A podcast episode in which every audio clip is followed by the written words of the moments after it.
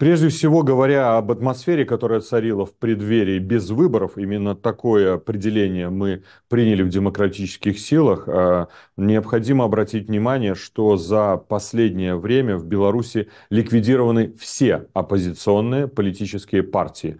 11-я оппозиционная политическая партия была ликвидирована практически за 2 недели до даты, которую обозначил Лукашенко в своем календаре как выборы.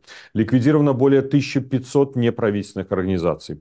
В тюрьмах находятся тысячи политических заключенных. В Беларуси нет независимых средств массовой информации. Они ликвидированы все. Если мы говорим о так называемых выборах, а правильно говорить о дне назначения депутатов в парламент и в местные советы, то, например, в парламент на одно место кандидатами являлось, как правило, 2 человека. 2 с хвостиком. 2 кандидата на одно место. И независимые средства массовой информации уже заблаговременно определили, кто будет избран на тот или иной мандат. И 97% попадания. То есть заранее было ясно и известно, что эти списки согласованы от района, области до администрации Лукашенко, и кто должен получить этот мандат. Да, Лукашенко попытался продать историю, что в парламент, в кавычках мы говорим о парламенте, попадает 4 партии. Но опять же, их назвать партиями невозможно. Это Белая Русь, Либерально-Демократическая партия, Коммунистическая партия и Республиканская партия труда и справедливости. Это государственные структуры,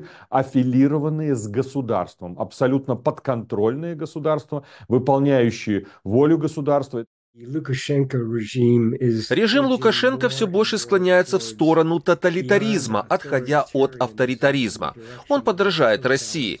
Кажется, они делают то же самое. Планируют ли они это вместе, я не знаю. Но выборы в обеих странах – абсолютный фарс. И вы видели, в России Навальный умирает при очень подозрительных обстоятельствах накануне выборов. Как будто чтобы продемонстрировать, что оппозиция бессильна и лишена голоса. И Лукашенко делает то же самое на этих, так сказать, выборах.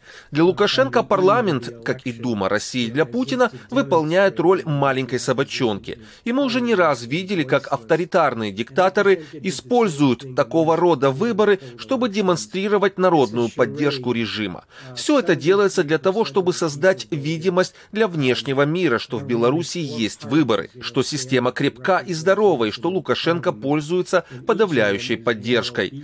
Прежде чем покинуть пост посла США в Беларуси в 1997 году, я сказал Лукашенко, что у него есть выбор.